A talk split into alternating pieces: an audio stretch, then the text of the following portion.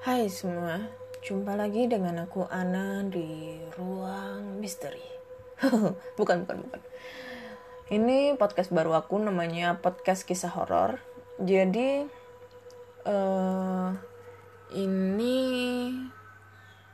ya podcast baru aku yang ruang misteri nggak dipakai lagi karena aku lupa passwordnya. Jadi aku nggak bisa masuk ke akunnya gitu.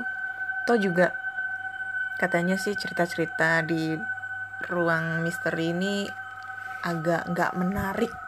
Banyak banget yang berkomentar dan berkritik di Instagram aku. So ya yang bagi kalian yang sudah mengkritik uh, aku sangat berterima kasih banget. Uh, ini bukan suatu apa ya cacian sih buat aku ya. Tapi ini salah satu saran menurutku untuk membuat suatu konten podcast yang jauh lebih baik lagi dan ya membuat cerita horor di podcastku ini banyak yang diminati oleh orang-orang gitu kan. Secara kebanyakan mayoritas sekitar 80% yang ada di negara Indonesia ini orang-orang itu pada seneng tentang cerita horor. Ataupun film horor yang pastinya mereka sendiri sebenarnya penakut gitu loh termasuk saya.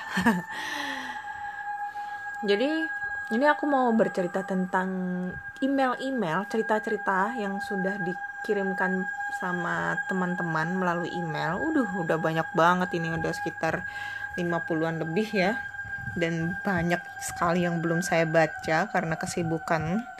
Dan apa ya nggak sempet gitu ya bikin podcast. Jadi sekarang aku bakal rajin-rajin bikin podcast. Satu minggu berapa kali ya enaknya? Kalau nggak bosen. Pokoknya di jeda-jeda lah. Sehari bikin sehari enggak sehari bikin sehari enggak kayak gitu-gitu ya.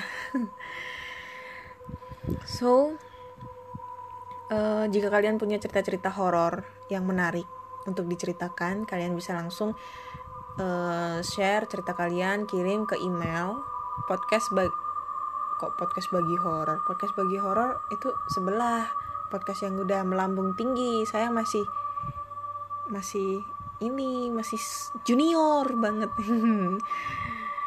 uh, podcast kisah horor mohon maaf ya kalau namanya agak merepet-merepet dikit soalnya aku bingung mencari tema judul ya. Jadi kalian bisa kirim cerita kalian di podcast kisah kalian bisa ya cerita sharing-sharing tentang pengalaman horor kalian. Kalau kalian punya fotonya bisa kalian share juga. Nanti pasti aku share di instagram aku. Dan jika kalian suka tentang explore tempat-tempat terbengkalai. Nah ini YouTube gue. Udah lama satu bulan lebih nggak pernah nge YouTube ya karena memang pandemi corona ini ya. Jadi nggak pernah nge YouTube tapi ya apa salahnya kalian mau mampir juga lah di channel YouTube aku namanya Anna Olive yang suka explore explore gitu ya. Jadi ini aku eksplornya di tempat terbengkalai. Jadi mungkin kalian punya rekomendasi tempat ter tempat terbengkalai seperti pabrik ataupun rumah sakit ataupun rumah-rumah zaman Belanda kalau bisa sih rumah yang di dalamnya ada barang-barangnya ya kalau rumah kosong kayak gitu kurang serem bagiku. Itu kalian bisa mampir jangan lupa subscribe like comment dan share. Uh, mohon maaf kalau ini nanti podcastnya ini ada agak sedikit noise ya suaranya karena ada kipas angin gerah Surabaya gerah. Padahal habis hujan ya di sini. Uh, gerah banget. Dan ini udah jam setengah satu malam ha, tanggal 26 April di hari ketiga puasa. Sebelumnya saya mau mengucapkan selamat menunaikan ibadah puasa bagi yang menjalankan. Semoga ibadah puasa di tahun ini uh, lebih apa ya hikmat dan semoga di bulan Ramadan ini pandemi COVID-19 ini akan segera berakhir. Jadi kita akan agak sedikit bahagia merayakan Idul Fitri bareng bersama sanak keluarga, saudara-saudara, tetangga tanpa harus menjaga jarak ataupun social distancing seperti ini ya. Amin. So, matikan dulu lampunya, tutup pintu rapat-rapat, pasang headset, jangan lupa uh, dengerinnya sambil pakai selimut ya, atau mungkin selimutnya ditutup jadi kelihatan gelap banget gitu kan. Siapa tahu nanti kita ngerasain sekelebat sekelebat wih sekelebat guys. Sekelebat bayangan hitam tinggi besar yang berada dekat di kalian semua. Ih, malam ini guys, serem gila. Coba cerita-cerita horor di tengah malam kayak gini. Mana backsoundnya? Ini lagi falak. Gila. Ntar seruput kopi dulu. Kopinya udah dingin guys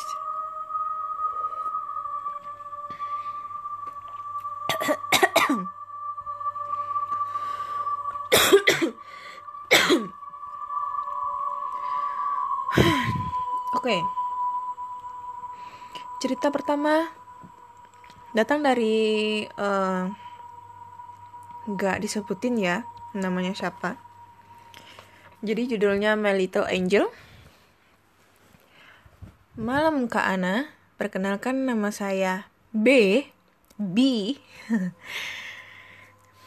Gak mau disebutin nama ya, kita sebut saja B, B-Man. Saya seorang seniman yang tinggal di daerah Bilangan Jakarta yang bergelut dalam grafik designer dan interior designer. Cerita ini bermula karena saya sedang melukis di balkon lantai dua rumah yang hanya ditinggali oleh saya. Kakak saya yang sedang mengandung tujuh bulan dan suaminya. Jadi dia tinggal di rumah bertiga ya. Dia, kakaknya yang lagi hamil tujuh bulan dan suaminya. Sedangkan orang tua saya sudah meninggalkan kami. Innalillahi wa inna cita ya Mas B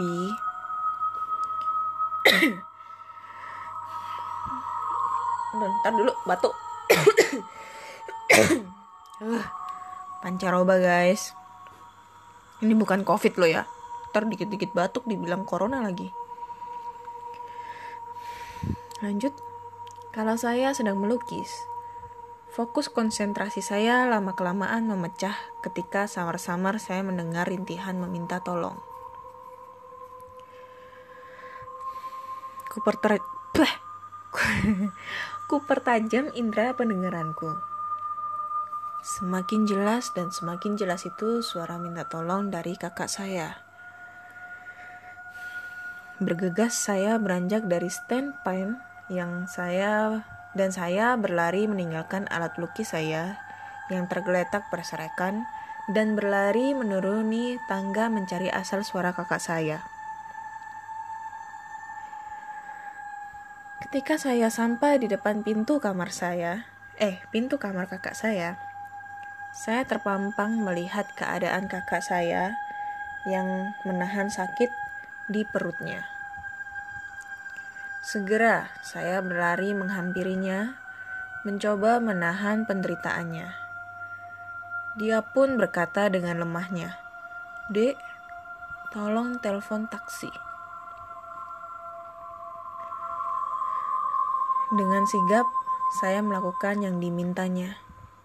Kira-kira tiga menit berlalu, taksi pun datang.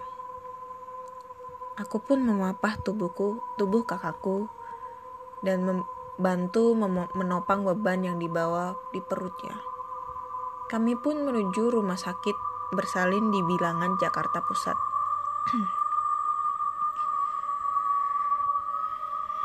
Wih, kok merinding ya guys? setengah satu ini guys ya sambil menunggu waktu sahur lah alhamdulillah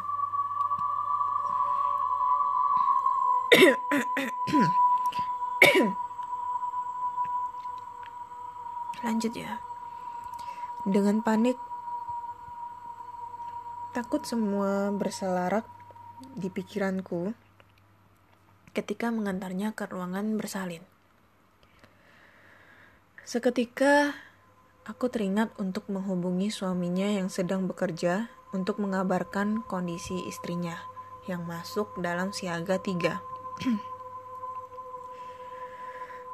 Tak berapa lama, suami dari kakakku pun datang dengan penampilan berantakan yang dapat disimpulkan dia berlari tanpa membawa kendaraannya. Aku pun menceritakan kejadian sebelumnya kepada suami kakakku. Dia shock. Kami berdua mencoba menenangkan pikiran, berharap kakak dan janinnya baik-baik saja. Sudahlah, sudah lebih dari lima jam kami menunggu dan akhirnya dokter pun keluar dan memanggil sang suami. Aku pun menunggu di depan kamar bersalin selagi suami kakakku masuk ke dalam. Suster pun akhirnya keluar menyusul dokter. Aku spontan bertanya kepa bertanya kepadanya bagaimana keadaannya. Dia menjawab, keadaan sang ibu sangat lemah. Bayinya perempuan sangat sehat, Pak. Tapi kalimat itu terpotong karena sang dokter memanggil suster itu. Dan kulihat mereka berbisik memandangku. Tak kuhiraukan kejadian itu. Aku pun mengintip dari kamar dari kaca kamar. Ruangan bersalin kulihat kakakku yang pucat dan lemas. Terduduk di sampingnya suaminya yang menangis sambil memegang tangan kakakku. Dapat kubaca gerak bibir suami kakakku, dia seperti mengucapkan kata maaf berkali-kali. Dan akhirnya suami kakakku melepaskan pegangan kakakku dan beranjak keluar dari ruangan bersalin. Ketika keluar kami bertetap muka dan dapat kusangsikan tatapannya melihatku seperti jijik akan sesuatu dan dia pun pergi. Aku Aku membiarkan dia pergi dan sedikit menoleh untuk memastikan tak ada yang salah dari semua ini.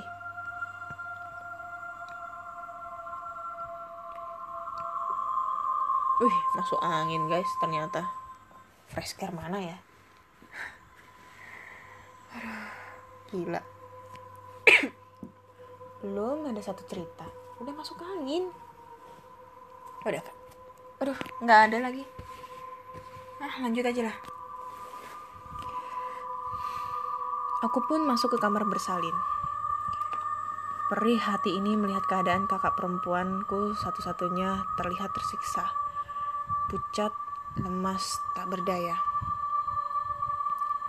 Aku uh, aku memegang tangannya dan mengelus dahinya. Aku berkata, "Mbak, bayi perempuan, selamat ya." Ia pun tersenyum lemah berkata lirih.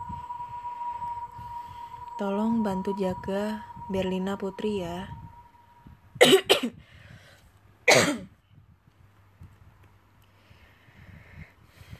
Dengan sedikit senyuman, ia pun berlahan memejamkan matanya. Kutatap wajar Nana, eh, Nanar wajah manis yang mewariskan wajah ibuku.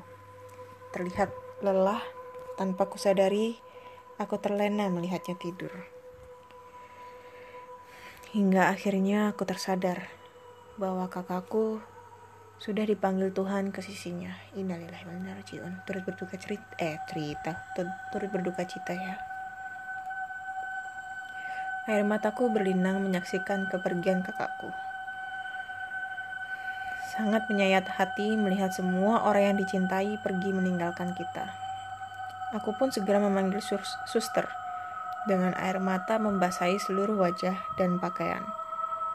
Suster datang melihat kondisi kakakku dan menutup selimut menutup selimut menutupi wajahnya. Histeris, aku berteriak, menghilangkan keheningan rumah sakit. Seakan-akan sejuta pasang mata memandangku heran tanpa mengerti betapa hancurnya hati ini.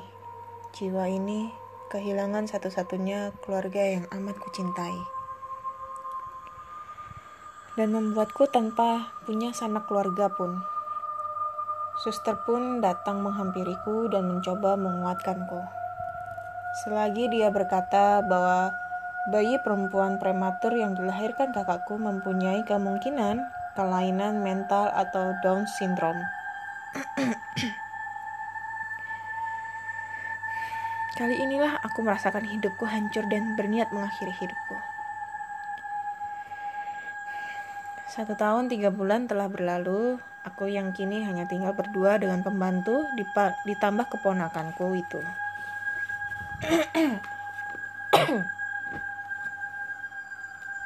Ntar dulu ya guys. Aku mau cari basket. Oh ini ini agak horor ini guys. Ini dari kemarin fresh care ini aku taruh di meja ya. Menghilang. Tiba-tiba ini tadi muncul di kasur tapi agak jauh dari meja. Kok bisa? Padahal aku nggak pernah ngambil loh. Ah, horor kamarku ini. Lanjut. Suasana rumah sudah berlalu seperti biasanya tapi ada satu yang berbeda dariku. Ya, benar, aku membenci anak kakakku itu. Karena dia merenggut kakakku dan dia mempermalukanku dengan kondisinya yang kelainan mental. Sudah dari sejak anak itu lahir, aku tidak pernah menyentuhnya karena aku sangat membencinya.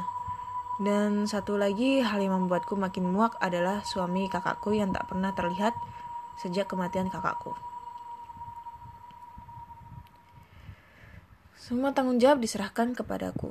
Inspirasiku dalam bekerja mulai poros. Tak ada yang tergambar, bisnis dan profesiku terancam. Aku tidak putus asa dan masih mencoba bangkit sebisa mungkin hingga aku letih dan terlelap. Malam itu pukul 1 lewat 15, tengah malam, aku terbangun dari tidurku.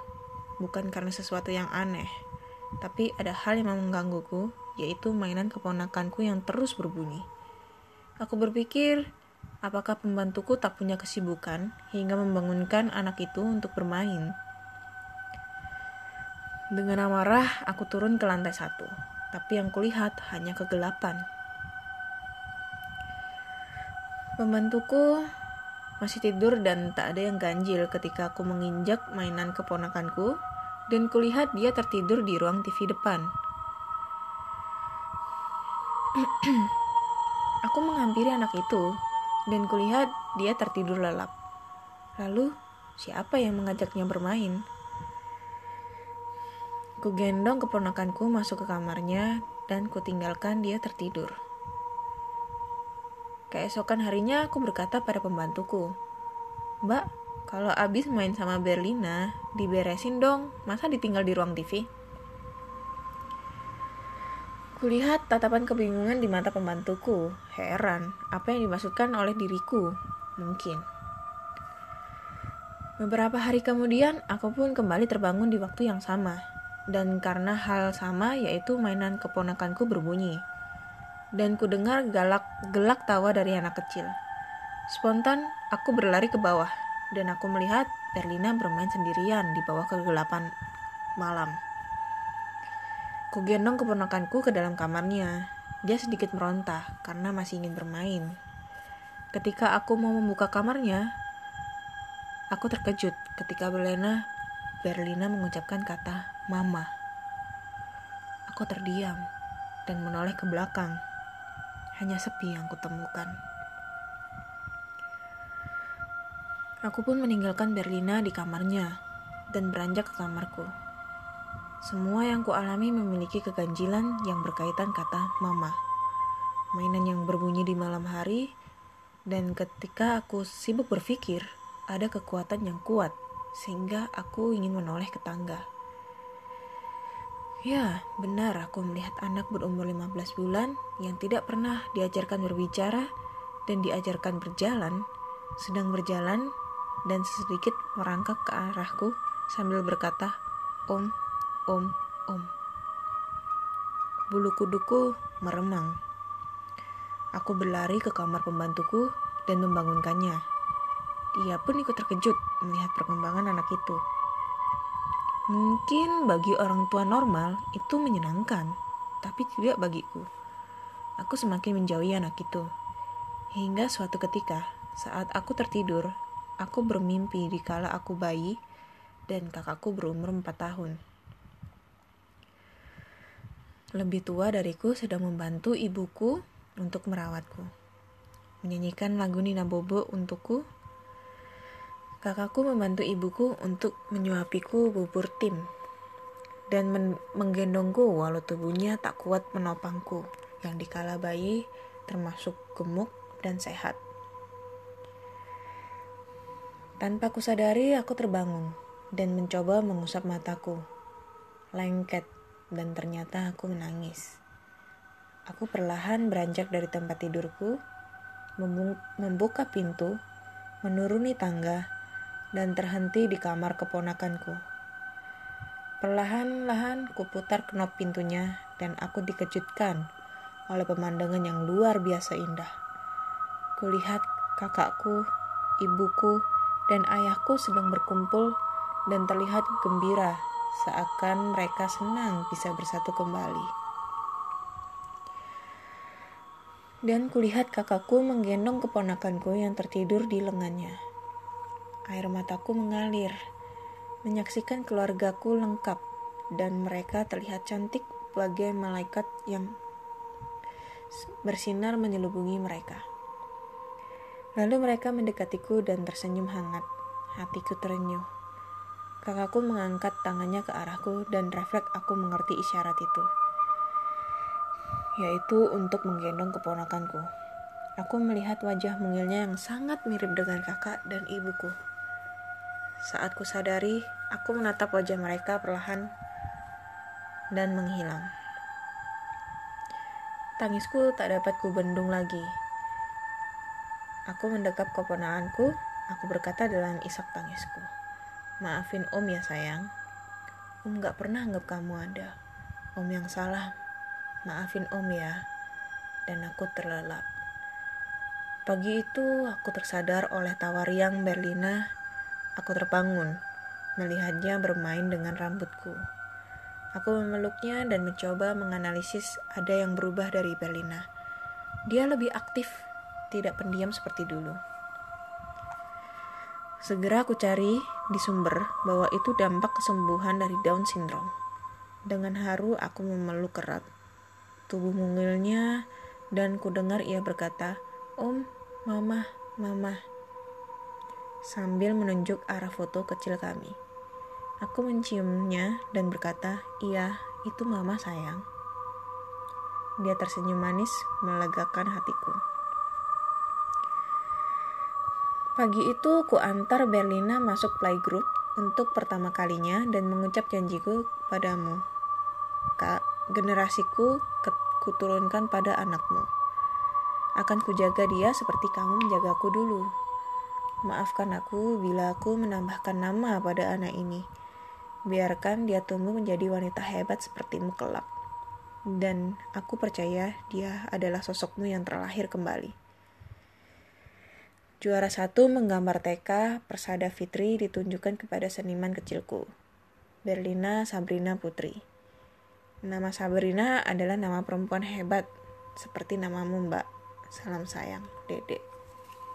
Oh my god, ini ceritanya serem tapi sedih. Ya 80% ini mengandung alur kesedihan ya. 20% ini mengandung alur serem gitu. Ya, ini kisah ceritanya ta Mas B, Mas B ya. Tentang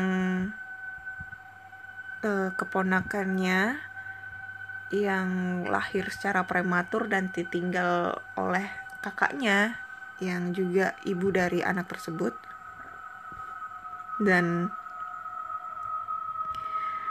suami dari kakaknya ini meninggal meninggalkan dia dan anaknya ini tanpa sebab. Jadi ini salut banget buat Mas Bi uh, kamu udah apa ya udah sabar merawat anak yang mempunyai berkebutuhan khusus walaupun sekarang ya alhamdulillah udah sehat kembali udah udah sembuh dan semoga menjadi anak yang apa ya anak yang hebat gitulah.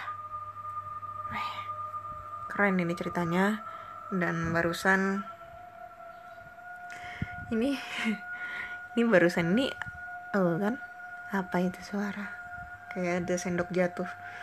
Tadi ada ini ya ada suara kayak gayung. Kan ini kamar mandiku kan ada di atas juga ya. Jadi kamarku ini di pojok dan kamar mandinya juga di pojok jadi deket ya kamar mandinya. Dan tadi kayak ngedengar suara gayung kayak diketok-ketok. Mamaku ini tidur di bawah nggak mungkin dia naik ke atas gitu kan masih tidur jam segini.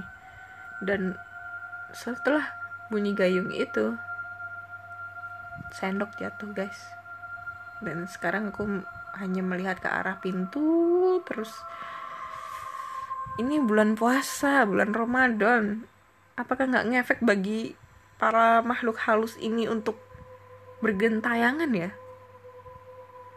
Kan yang aku tahu tuh cerita-cerita zaman kecil itu kalau di bulan Ramadan ini banyak setan-setan jin-jin itu dikurung dulu gitu loh ini malah bergentayangan gila ini gila gila pikirku itu ya mudah-mudahan itu cicak kek tikus kek apa kek. Uh satu cerita panjang ya.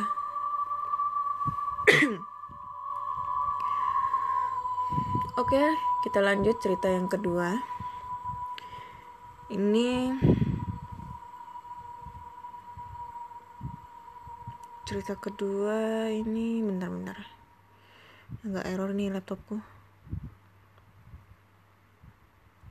Woi. Nah, ini cerita kedua dari siapa ini?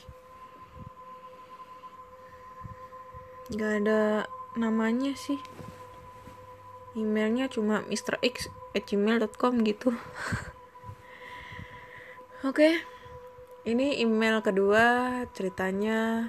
Judulnya adalah kisah horor rumah putih di Riung Bandung. Hai Kak Ana. Uh, aku akan bercerita kisah nyata yang aku serta eh yang aku alami serta sepupuku mengalami juga di rumahku yang berlokasi di Riung, Bandung. Rumah itu kami sebut dengan rumah putih, karena rumah putih berdekatan dengan rumah nenekku.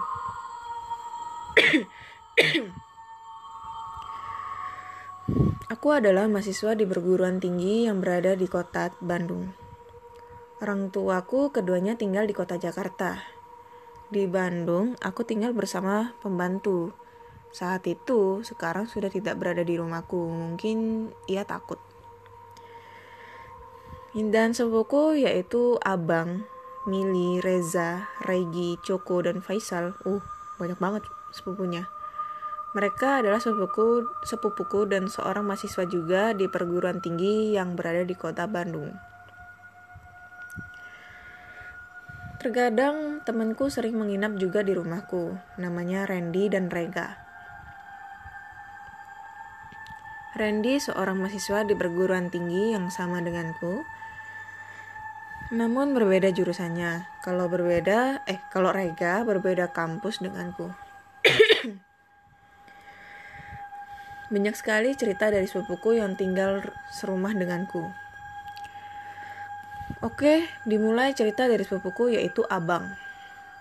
Saat itu, Abang di rumah hanya berdua dengan pembantuku. Aku dan sepupuku yang lain sedang tidak ada di, di rumah. Kalau tidak salah, aku sedang pulang ke Jakarta. Aku lupa sih hari dan tanggalnya dan jamnya itu kapan. Tapi saat itu malam hari dan sudah seminggu riung dan sudah seminggu riung Bandung sering mati lampu. Saat itu abang sedang di kamar lantai dua berdekatan dengan kamar pembantu. Malam itu pun mati lampu seperti biasanya. Tapi pada hari itu ada kejanggalan yang dialami abang dan pembantuku. Abang mendengar suara orang yang sedang mencuci, mencuci piring di dapur. Ay, aus men, ntar cari air dulu.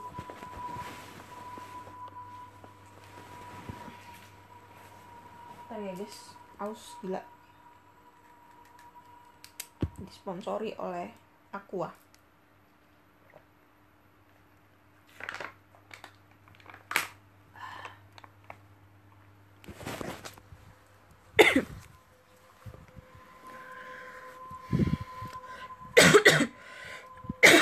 Oke, lanjut ya.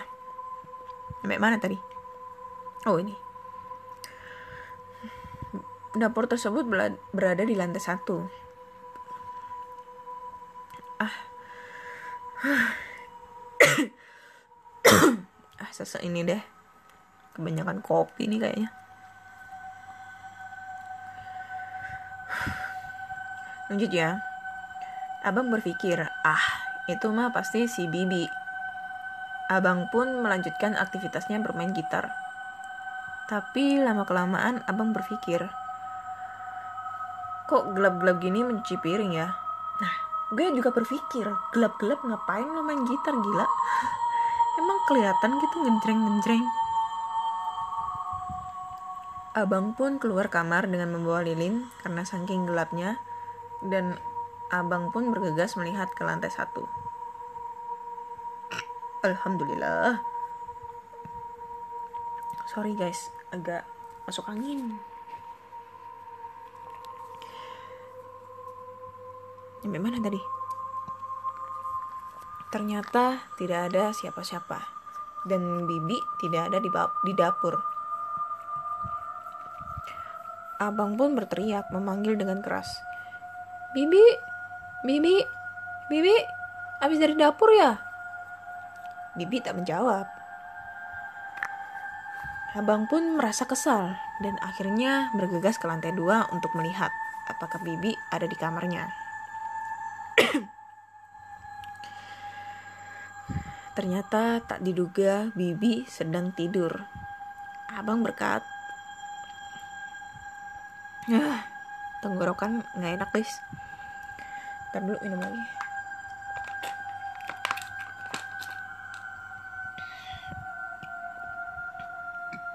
Hmm. Alhamdulillah.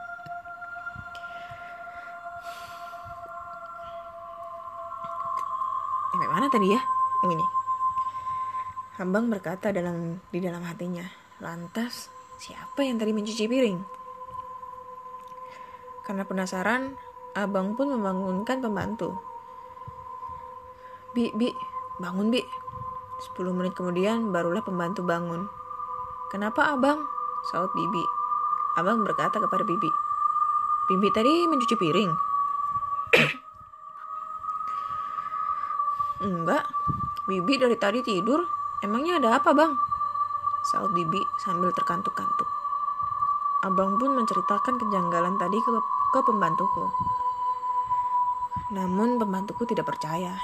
Dan saat itu juga suara mencuci piring pun terdengar lagi. Bibi yang tadinya nggak percaya mulai takut dan minta abang untuk nemenin ke lantai satu untuk melihat ada siapa di dapur. Mereka pun ke bawah dan lagi-lagi tidak ada siapa-siapa. Ketika ab, ketika abang dan pembantuku baru mau ke lantai kedua, mau ke lantai dua, terdengar suara kompor gas seperti ada yang menyalakan. Trek, trek, trek. Mereka pun kaget, tidak karuan. Mereka pun langsung lari ke atas dan masuk ke kamar abang. Termasuk pembantuku ikut lari ke kamar abang. Dan anehnya, Ketika lampu menyala, aktivitas-aktivitas janggal tidak nampak lagi. Besoknya pembantuku izin untuk pulang ke kampung halamannya. Ketika abang menceritakan ke sepupu-sepupu dan termasuk ke aku, saat itu aku belum percaya. Mungkin saja abang hanya menakuti aku. Sebulan sebulan kemudian giliran aku yang mengalami ketakutan.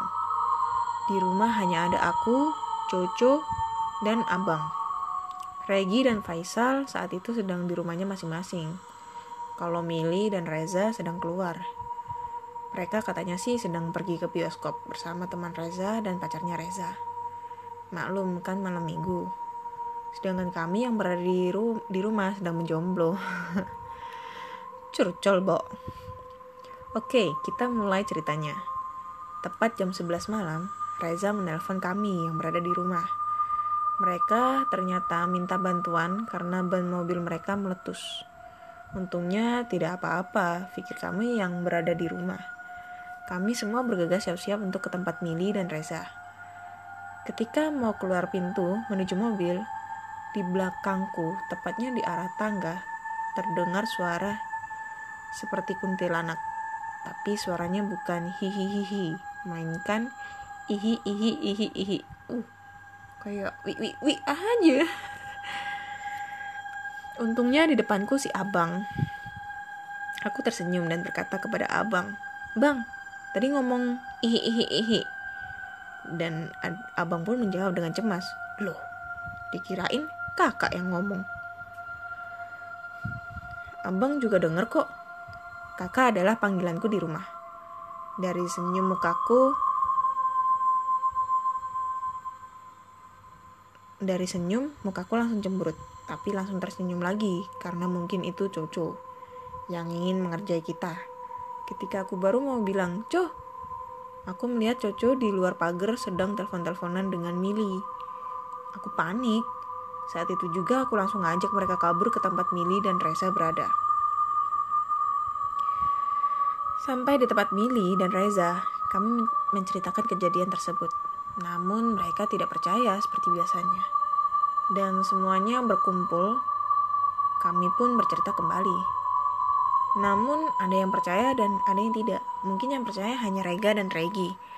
Tapi tidak apa-apa kalau ketemu atau mendengar yang janggal baru deh mereka pasti percaya. Lama-kelamaan kami yang mendengar kejanggalan sudah terbiasa. Kami melakukan aktivitas seperti biasanya. Itulah cerita kami. Terserah kalian para pengunjung e, kakak percaya apa enggak. Ya kami percaya percaya kok. Yang jelas makhluk gaib itu pasti ada dan ini kenyataan kenyataan bukan rekayasa kami semata. Thanks kak Ana. E, semoga lain kali aku bisa menceritakan tentang kisah horor yang berada di rumah ini.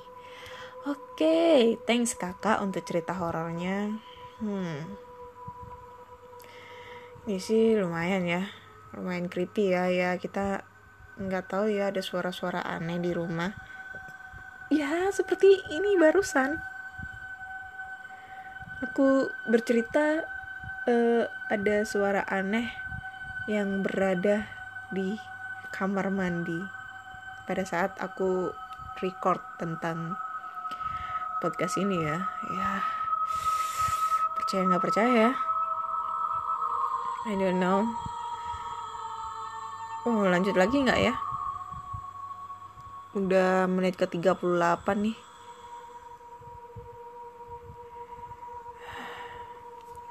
Lanjut lagi ya nggak ya? Lanjut lagi ya. Udah deh kayaknya. Oke, cukup sekian dulu uh, cerita horor kali ini. Ya, yeah. yang paling serem sih menurutku ya yang ini ya yang cerita kedua. Ya bu bukan serem ya. Tapi agak ya creepy creepy gimana gitu. Kalau yang pertama ini ya agak sedih.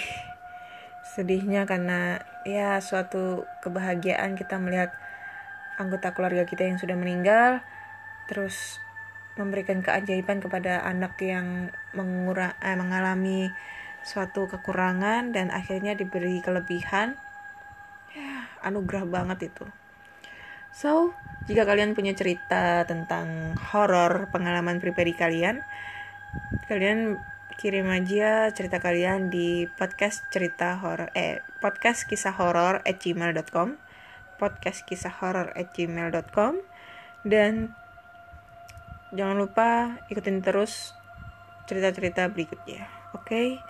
selamat menunaikan ibadah puasa See you.